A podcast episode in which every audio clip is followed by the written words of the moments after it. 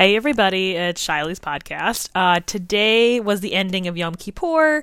Uh, it's the Jewish day where we're trying to see how good we've been all year and apologize for all the bad things that we've done and ask for forgiveness and all this kind of good stuff. Um, and yeah, usually we commemorate this by fasting. So we usually fast from sundown the night before to sundown the next day. Uh, which can be really annoying because I'm hungry and I want food. But whatever, that's not the point. Uh, sometimes that happens. But this year, um, there's something special that happened. Usually I'm working at synagogues for the holidays because that's like something nice you can do. It's a nice little side gig for the holidays. But this year I didn't. This year um, I went with my mom for, for the first part of it, and then I kind of went to my friend's house for this really cool activity thing.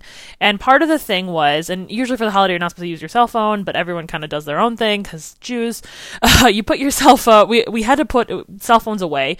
He told us that if you turn your cell phone off and put it in another room, you're like much more engaged. If you have your cell phone on in another room, you're less engaged. If you have your cell phone off in your pocket, you're less even lesser engaged. If your cell phone's on in your pocket, you're super not engaged.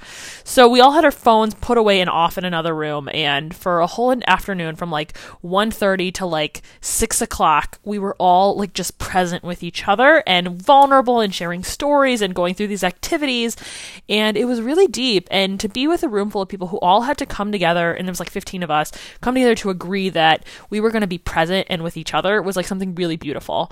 And they asked us like, what are your goals or what do you hope to take away from this? And this is where it kind of gets to the do what I love, love what I do thing is um, you know, finding a little more balance in my life and to find a way to be present because I find myself having my professional life infusing into my personal life. And today was kind of a way to let go and turn off the technology and just kind of be present with people and just be a human for a moment. And I love that. So, new goals for the coming year. Bye.